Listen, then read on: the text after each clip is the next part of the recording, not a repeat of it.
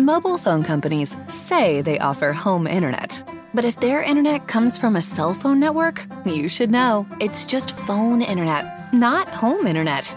Keep your home up to speed with Cox. Cox internet is faster and has more reliable download speeds than 5G home internet. Cox is the real home internet you're looking for. Based on Cox analysis of Ookla speed test intelligence data Q3 2022 and Cox serviceable areas, visit cox.com/internet for details. Benvenuti, benvenute amici e amiche di Screentellers. Oggi siamo qui per parlare di un passo importante nella storia del cinema. Viene di definirlo in questo modo, se un passo nella direzione giusta o in quella sbagliata lo scopriremo insieme. Ne parleremo con uh, due ospiti, ma introduciamo quello che è l'argomento di discussione di questa puntata, ossia Matrix Resurrection. Ne parliamo con Alessia. Ciao a tutte e tutti.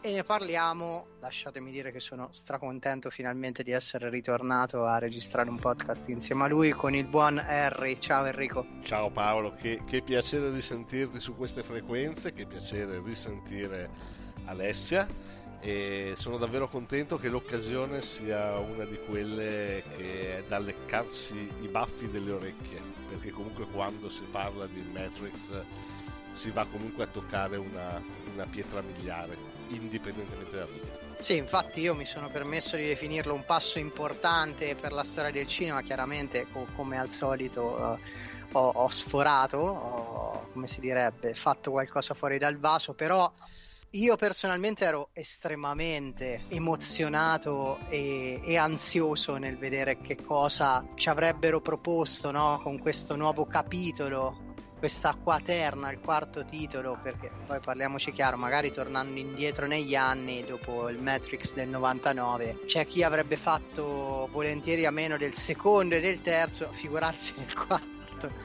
però con tutti questi anni di distanza c'era, c'era un certo hype. Quindi bando alle ciance, ragazzi, eh, la storia è particolare, muove i passi dalla fine no, del, del, terzo capitolo di Matrix.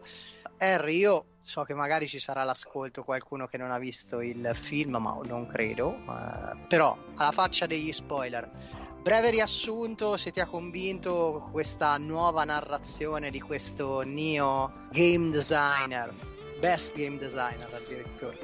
Guarda, eh, p- piccola premessa, io sono uno di quelli che si è goduto Matrix nel 99 eh, eh, giovane al cinema e gli si è aperto un mondo e che è stato scottato in modo tremendo dal 2 e dal 3 perché mm. Matrix 2 era atteso come pochi sequel eh, io abbia potuto eh, attendere allo stesso modo e fu abbastanza una delusione quindi mi sono approcciato a questo 4 con grande freddezza e okay. soltanto la qui presente Alessia mi ha convinto a vederlo quindi non l'ho visto al cinema e l'ho visto perché mi è stato suggerito di vederlo. E ti dirò diciamo... e ti eh. dirò sono stato contento che mi sia arrivato questo suggerimento perché era dai tempi di Gremlins 2 che non vedevo un sequel così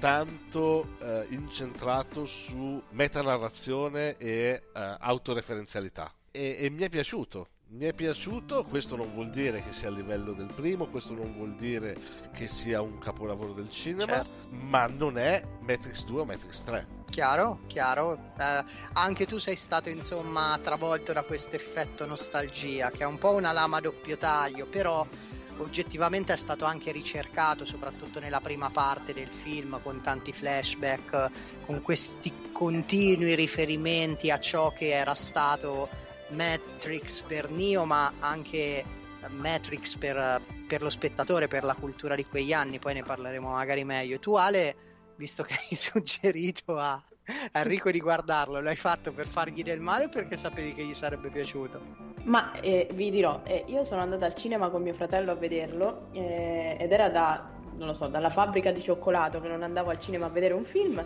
e ehm, devo dire che gliel'ho consigliato perché ero curiosa di sapere cosa, cosa, ne pensasse, più che altro perché il mio giudizio non è totalmente favorevole, diciamo così, eh, avendo comunque visto i film molto dopo la data di uscita e avendoli visti magari tutti insieme, quindi ho potuto avere, come dire, emozioni diverse rispetto a quelle di Enrico magari. Però questo vecchio, effetto questo... nostalgia il sottotesto. Ma non è vero, non è vero. Questo è un argomento ricorrente nei podcast dove sei ospite, Harry, però, cioè, facciamocela eh beh, passare. È per questo che c'è l'effetto nostalgia, cioè quando si è giovani non c'è l'effetto nostalgia. Cioè, si subiscono meno le cose. Eh. Ecco perché Ale, Ale ha fatto cagare sto film, chiaramente, invece... no, non ho detto che mi ha fatto cagare, però, cioè, nel senso... N- non è stato quello che mi aspettavo che fosse. Possiamo, possiamo mm. riassumere tutto okay. così. Sì, Però lasciami, aspet- dire, lasciami dire, vai, vai. Paolo, eh, l'effetto nostalgia a cui tu ti riferivi ed è anche secondo me corretto il giudizio che, che dà Alessia che come abbiamo detto ha visto i film eh, successivamente a un'età probabilmente diversa da quella che magari molti della mia generazione hanno visto quando uscì il film e tutti insieme eh, l'effetto nostalgia quando è fanservice stucca. E il rischio che poteva correre eh, Matrix Resurrection era proprio quello di stuccare. Ma quando l'effetto nostalgia diventa una metanarrazione e lo fa andando a toccare delle corde anche critiche ed autocritiche come la scena post credits di eh, Matrix Resurrection secondo me funziona. E funziona molto bene. Il primo terzo di, di Matrix 4 ha secondo me nelle scene di azione pura la sua parte debole. Per il resto il primo sì. terzo del film è eccellente. Eccellente io non so se sei d'accordo con me, Harry. Io l'ho visto quasi come un tributo, mh, mm, più che una cosa, infatti, più che del fanservice, cioè un, un tributo, un tributo vero e proprio. Un tributo sema critico perché la presa in giro che fa eh, Lana Bachowski sulle continue tentativi di dare una spiegazione, un'interpretazione al suo prodotto sono sì. eh, favolose, sono favolose per chi come me in quel 99 vide il film e tutto quel parlare in un mondo pre-internet di oggi era una roba incredibile, cioè le discussioni che si facevano a scuola, in classe, con gli amici il pomeriggio su ma quindi questo vuol dire che ma allora ma come facciamo eh, chi diceva sì ma Matrix non porta niente di nuovo perché la letteratura eh, cyberpunk, eh, fantascienza tratta questo argomento da tempo, però loro ti fanno vedere, cioè tutte queste discussioni, tutto questo montare un po' nei tempi diciamo successivi, un po' più recenti all'Inception, è, hanno veramente dato una spinta, sono stati un volano per il successo del film dell'uno. E come Lano Wachowski riesce a ridimensionare tutto quel parlare che c'è stato sul suo film. Nel suo quarto capitolo dello stesso film andando a ridicolizzare il tema del videogioco che l'attore principale, protagonista, iconico del primo film sta facendo nel secondo, prima che scopri che si trova all'interno di una nuova Matrix, eh, funziona, funziona probabilmente per chi non ha vissuto quel sottobosco di eh, pensieri, rimandi, ipotesi, teorie, forse non ne capisce il riferimento. Ma la colpa secondo me non è del, del film, quanto forse non essere parte del target a ma... cui quella parte di film vuole rivolgersi. Certo, ma infatti ogni film in qualche modo è figlio dei suoi tempi. Erano anni dove la tecnologia riusciva ancora a stupire, no? Dove non c'era soltanto l'effetto wow, ma era veramente un qualcosa che incideva nella vita quotidiana. E eh, Matrix poi riusciva anche a portare delle tematiche che avevano, insomma, del,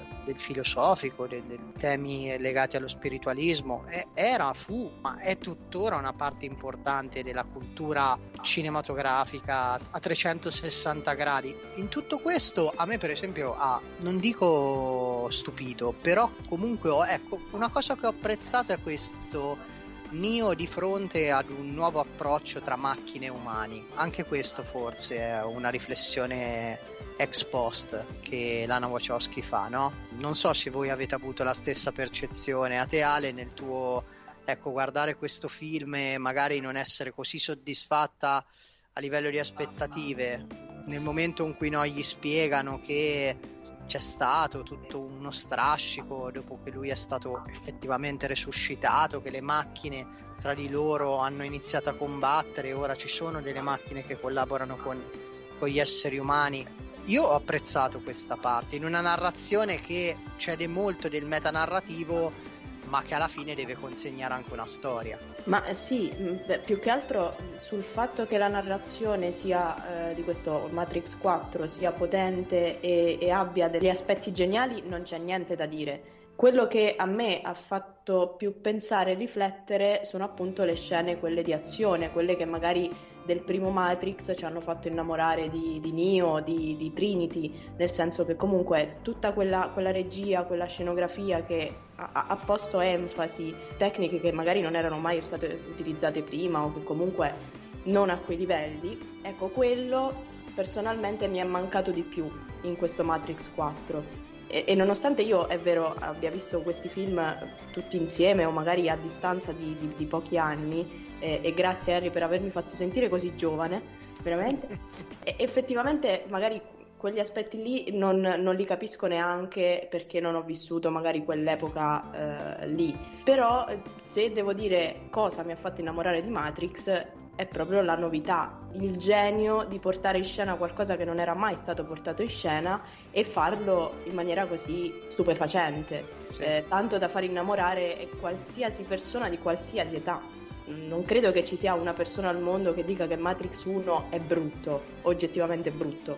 No, non credo, ma sicuramente mm, non possono dire che è qualcosa di banale cioè un film tra i tanti, no, questo no. A te Harry questo elemento qua delle macchine, degli umani, anche ricordando i film passati, insomma. È interessante perché cerca di mettere qualcosa di nuovo rispetto a quello che avevamo visto nei, nei primi tre film. Quindi cerca di metterci di fronte a un non già visto. Anche per esempio il discorso sulla, sul come le macchine abbiano tentato di trovare un sistema di nuovo per creare una Matrix che fosse compatibile con la mente degli, degli esseri umani, che era discorso dalla quale eh, diciamo, partiva la, la, la, scoperta del mondo reale di, di Neo da parte di, di, di Morpheus nell'1, viene eh, di nuovo rimesso in discussione, di nuovo vengono mostrate le difficoltà che le macchine hanno nel far sopravvivere la mente dell'uomo all'interno di un mondo precostituito. Questo è un tema ricorrente da un lato, dall'altro è stato è stato reinterpretato. Il rapporto stesso tra, a questo punto possiamo dire, i tre elementi, perché non c'è più solo le macchine e, e gli uomini, Neo nella fattispecie, o Matrix e Neo come nei, principalmente nei primi tre film, ma c'è proprio questa, questa trinità di elementi, cioè uomini, macchine e programmi, l'agente Smith e non solo. Quindi hanno secondo me ben orchestrato questo eh, tentativo di moltiplicare gli, i fattori in gioco, ancor più nella gestione del, diciamo, dell'eroe. È una cosa che ho trovato veramente più fresca, non nuova, perché ovviamente non lo è, ma fresca all'interno della saga di Matrix è il fatto che non si va più a incentrare l'intera forza esplosiva dell'eroe in un individuo, Neo, ma in una diade di elementi, cioè Neo e Trinity non è più soltanto l'eletto a poter fare qualche cosa sì. che stravolge il tutto, ma è necessario, il concetto di, diciamo, di amore permea la, la, la, la pellicola, è, è, proprio l'unione di questi due elementi che può fare qualche cosa. E questo secondo me è qualcosa all'interno del paradigma Matrix, inteso come insieme di, di film e tutto quello che c'è attorno, che è interessante. Sì, forse i sentimenti assumono in questo capitolo una centralità inaspettata.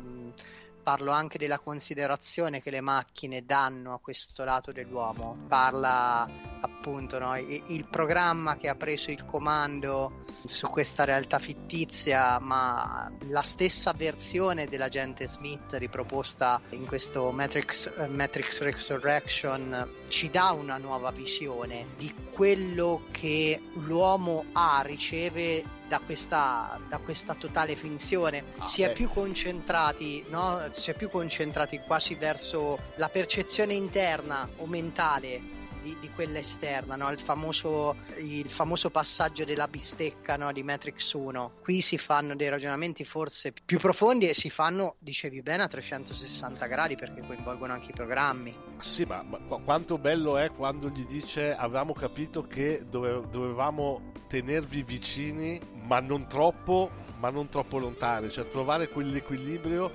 perché loro due sostenessero, ma loro due intendo eh, Nio e, e, Neo Trinity, Trinity certo. cioè sostenessero con la loro vicinanza e consapevolezza nell'incoscienza della vicinanza reciproca la, l'intera struttura del, diciamo, della, della, nuova matrice all'interno del quale far vivere, far vivere gli esseri umani. E ripeto, nulla di, nulla di nuovo, nulla che stravolge il mondo del cinema, ma all'interno del mondo di Matrix, a differenza del 2 e del 3 che non portano nulla di nuovo da un punto di vista narrativo se non la presenza dell'architetto, qui almeno c'è il tentativo di portare qualcosa di, di nuovo, portare qualche elemento ad un livello di narrazione e di sviluppo superiore, superiore non in senso qualitativo ma proprio in senso di complessità. E in questo diciamo cercare di andare oltre no? lo step successivo c'è sicuramente da considerare alcune parti che sono più o meno apprezzabili, mi viene da dire. Ecco, nel ruolo di uno psicologo, di un terapeuta Ale, troviamo Barney Stinson, per me ormai c'è nome e cognome, no? O- omen omen. Però, ecco, anche no, la, la figura per quello che abbiamo detto adesso, il fatto che, insomma, il grande capo sia effettivamente uno psicologo, cioè è, è, simpatica come cosa, secondo me non è una cosa lasciata lì al caso. Ma al di là di questo, uh, la parte del, del, villain, del cattivo, come, come l'hai vista? Ti ha convinto? Ma la parte del cattivo sì, più che altro perché mm, è qualcosa che, che, che vediamo, che, che, possiamo non solo rappresentarci in maniera filosofica, ma eh, che, possiamo effettivamente vedere nelle sue, nelle sue varie fasi, nel suo, nel suo progredire. Poi la scelta di Barney Stinson non so fino a che punto ha, ha, permesso al suo personaggio di essere totalmente estraneo rispetto ai suoi precedenti ruoli. Però come dici tu mettere al centro la psicologia rappresenta anche un dei, un'altra delle idee geniali nel senso che comunque eh, prima parlavamo di, di filosofia di Matrix ed effettivamente oltre ad aver portato, come dicevo prima, proprio tecniche eh, di camera diverse e originali, ha portato anche eh, delle, delle, conversazioni e degli aspetti scientifici, eh, filosofici, psicologici che prima si faceva fatica a vedere in, in, in dei film. Quindi io non lo boccerei il villain mm. di questo Matrix 4 Forse, ripeto, non so se la scelta dell'attore sia stata consona totalmente. Mm, ok, ovviamente parliamo di Neil Patrick Harris, io mm, simpaticamente. Esatto. per me eh, ormai ecco, sai, associ una faccia ad un nome, non, non ci posso fare fare nulla. Harry, invece, io, io, so che ecco, hai molto da dire su altri due personaggi, ma eh, lo faremo tra, tra, poco. Per quanto riguarda ecco, invece la, la, parte dell'analista, mi viene da dire globalmente parlando, sul finale secondo me un pochino perde un po' di, di tono, di spessore, però de gustibus. Le tue impressioni?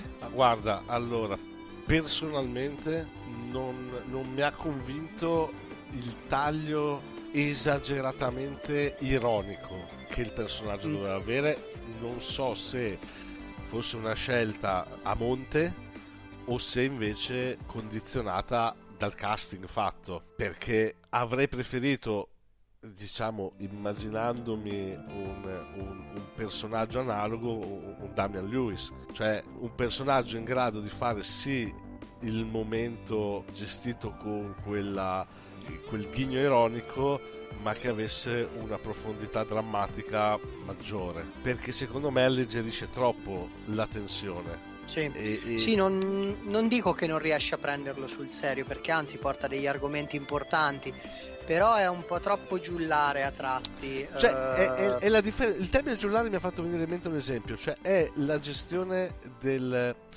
de- del Joker nei film di Batman. Sì. Può essere un grande Joker un Jack Nicholson, che io adoro, nei film di Barton de- della fine degli anni Ottanta, i miei film, o può essere straordinario Heath Ledger nel, nel Cavaliere Oscuro. Cavaliere Oscuro sì. Sono due modi di fare lo stesso personaggio macroscopicamente diversi che danno dei tagli completamente diversi e che funzionano, anche qui ovviamente i gusti di ognuno restano imprescindibili ma eh, possono funzionare entrambi.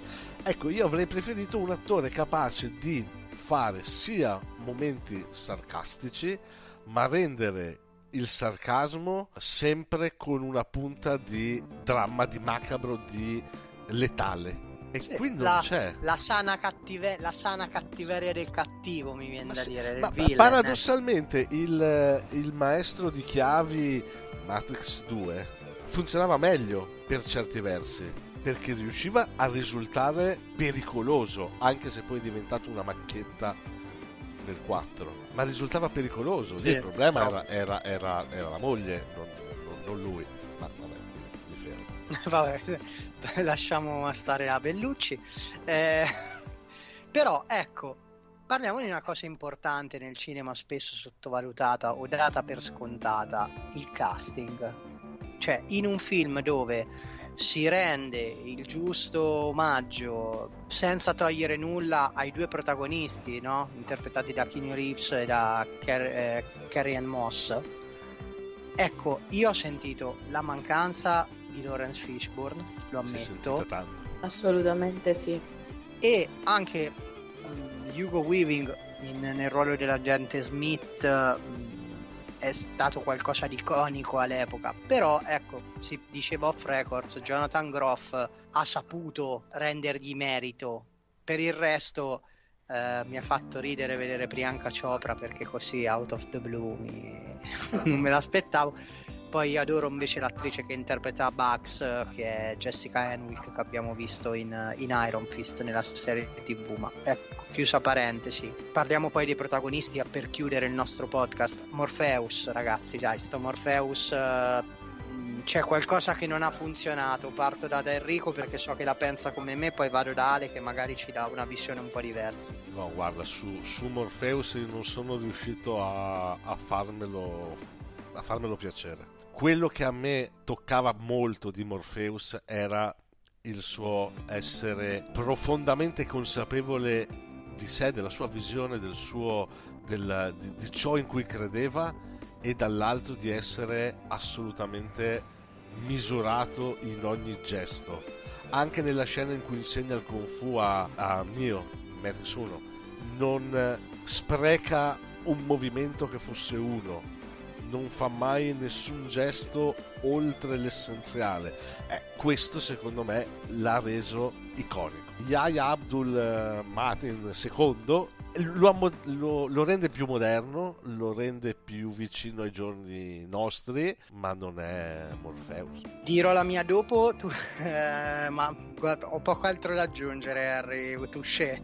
Dai, guarda, eh, cioè, se, se, vuoi ti dico, il, viceversa ce l'hai con Jonathan Groff. Jonathan Groff sì, sì, eh, non eh, fa appunto. nulla di esagerato, ma si vede soprattutto nella prima scena in cui si incontra con, con Neo all'interno della, eh, di quella eh, struttura diroccata dove, dove combattono, dove c'è anche il maestro di chiave, eccetera, eccetera, le espressioni che fa richiamano in maniera estremamente attenta la gestualità dell'agente Smith di, di Hugo Wigan come diamine si pronuncia Errod è, è, è, è, quello che mi aveva fatto piacere vedere come muoveva le labbra la bocca gli occhi eh, le espressioni di stupore, quando muove gli occhi perché resta colpito dalla reazione di, di Neo ha studiato in maniera estremamente proficua la gestualità e non ha cercato di scimmiottarla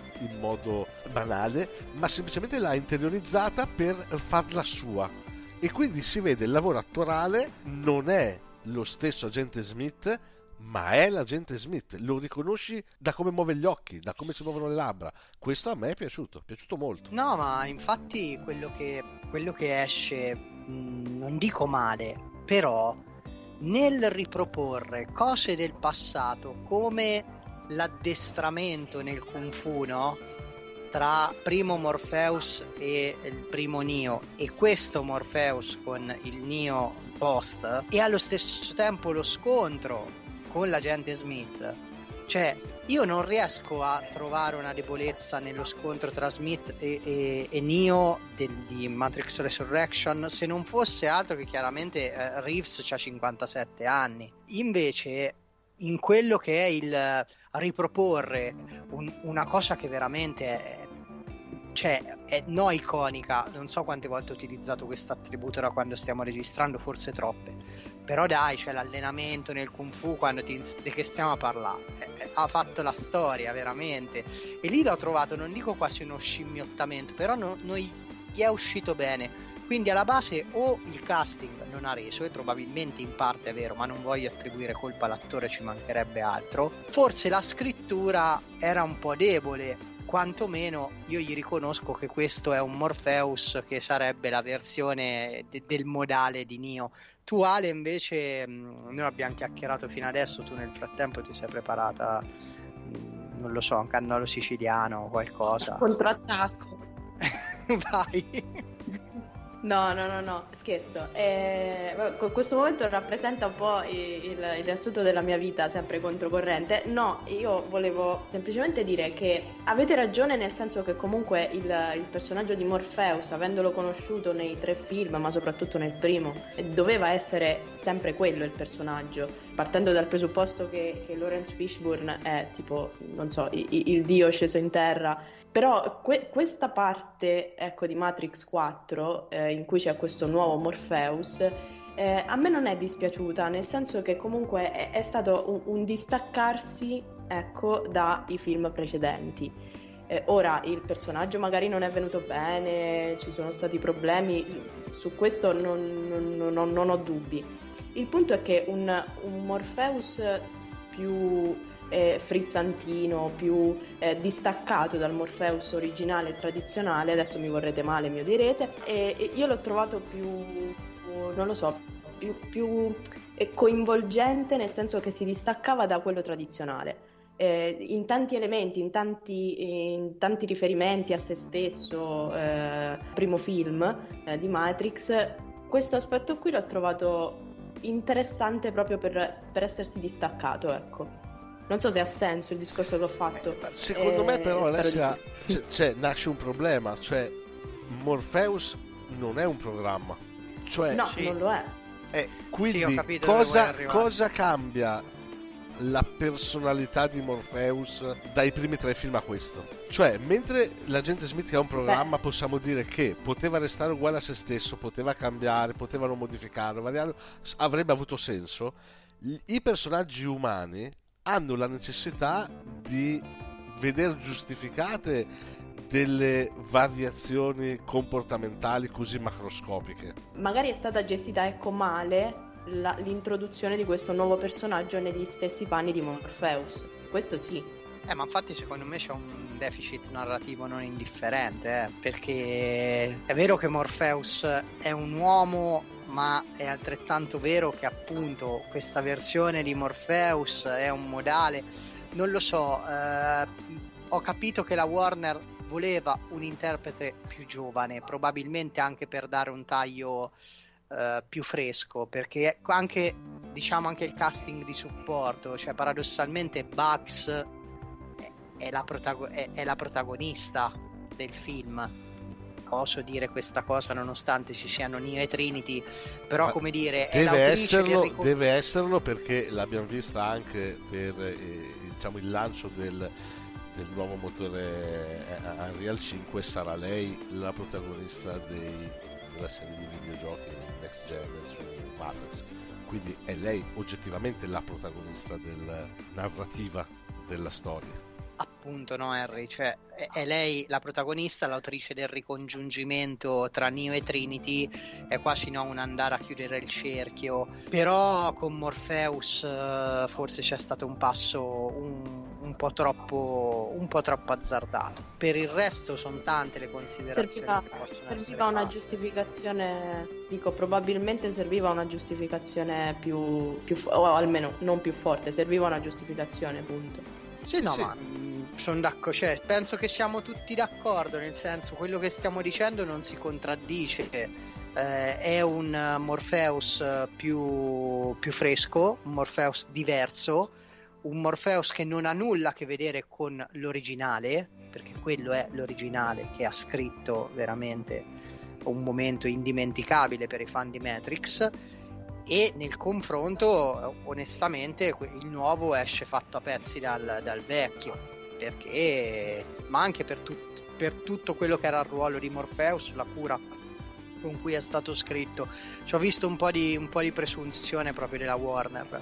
Se, se, è vero come ho letto da qualche parte ora non ricordo che non uh, volevano un interprete più, più giovane. Ragazzi quindi Matrix 4 bocciato, rimandato, se ne poteva fare a meno. Qui non abbiamo parlato poi di Neo e di Trinity, ma quando Harry parla della coppia, belle le immagini no, di loro che si sfiorano di continuo, il uh, tornare a, a, toccarsi, a riunirsi, no?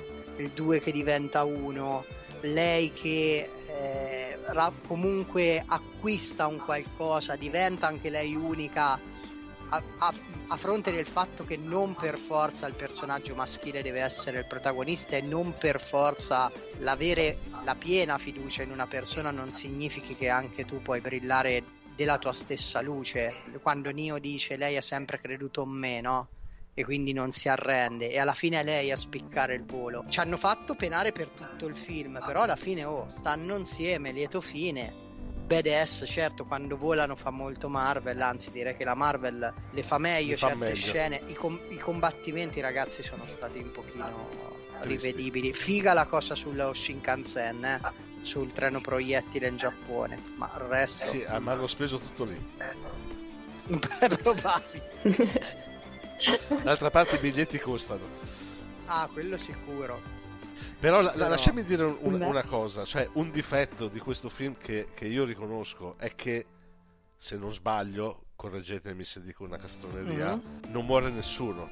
E... Mm, no, non muore nessuno, c'è ragione. E, e questo, no, e questo no. io non, non, non, mi piace.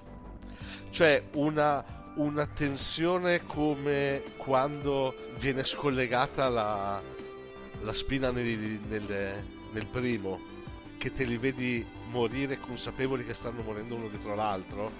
Cioè, Beh, manca la tensione. È un film che non ha tensione. Eh, secondo me, questo aspetto unito al villa, come diciamo prima, troppo ironico, troppo eh, ironico senza quel dramma che sostiene l'ironia, lo rendono molto Walt Disney.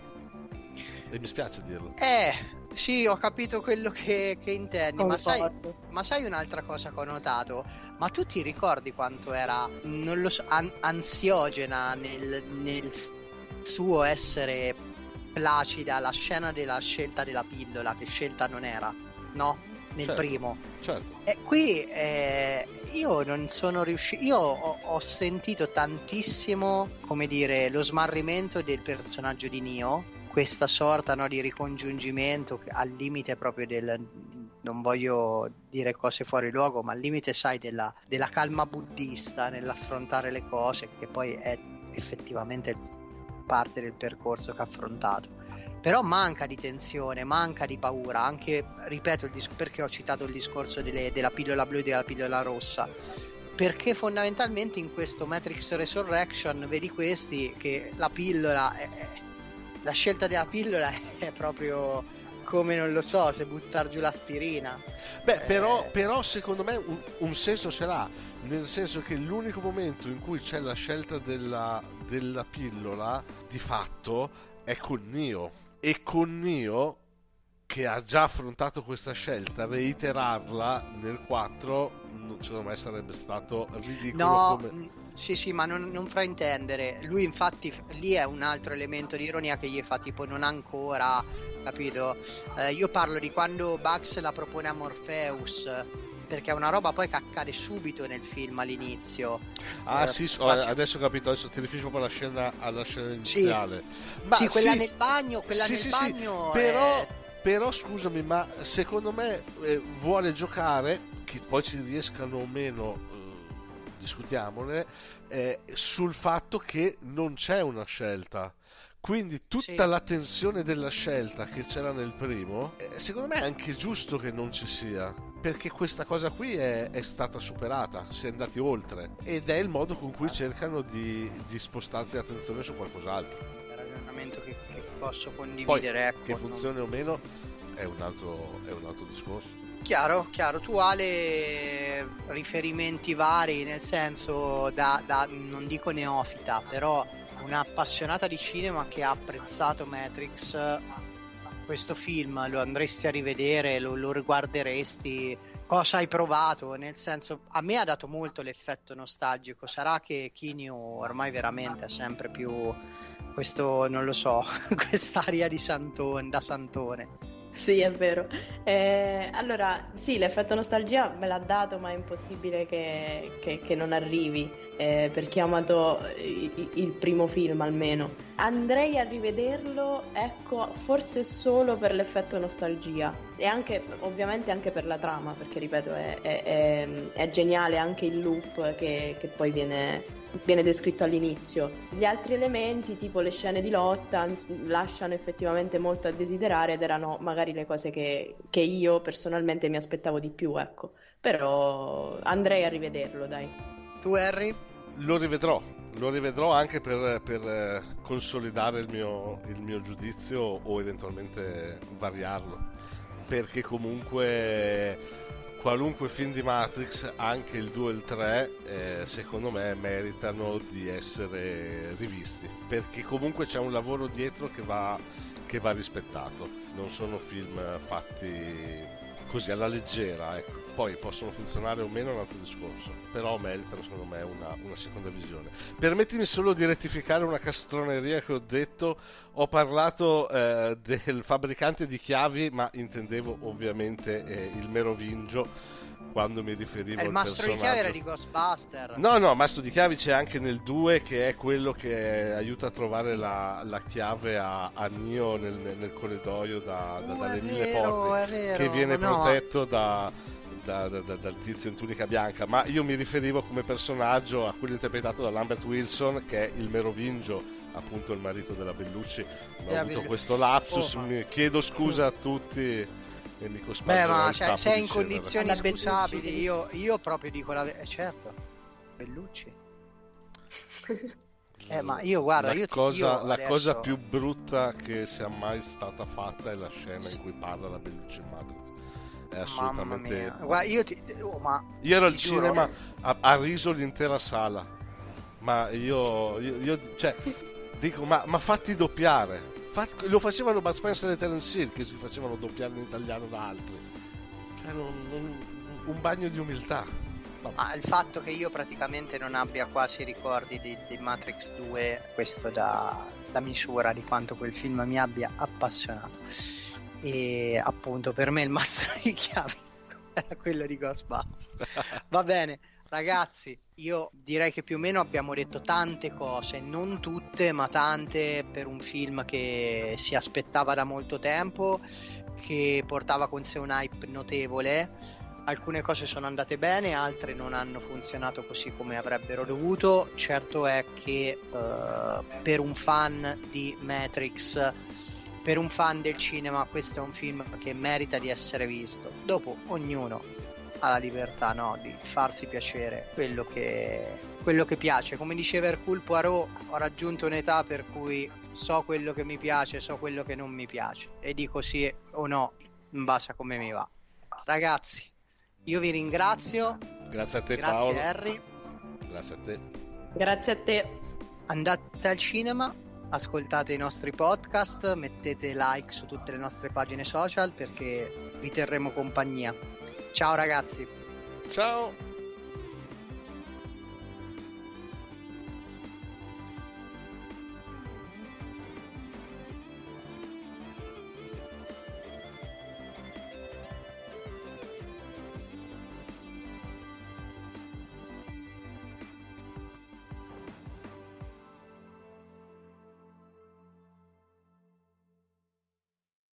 Mobile phone companies say they offer home internet. But if their internet comes from a cell phone network, you should know. It's just phone internet, not home internet. Keep your home up to speed with Cox. Cox internet is faster and has more reliable download speeds than 5G home internet. Cox is the real home internet you're looking for. Based on Cox analysis of Ookla speed test intelligence data Q3 2022 and Cox serviceable areas, visit cox.com/internet for details.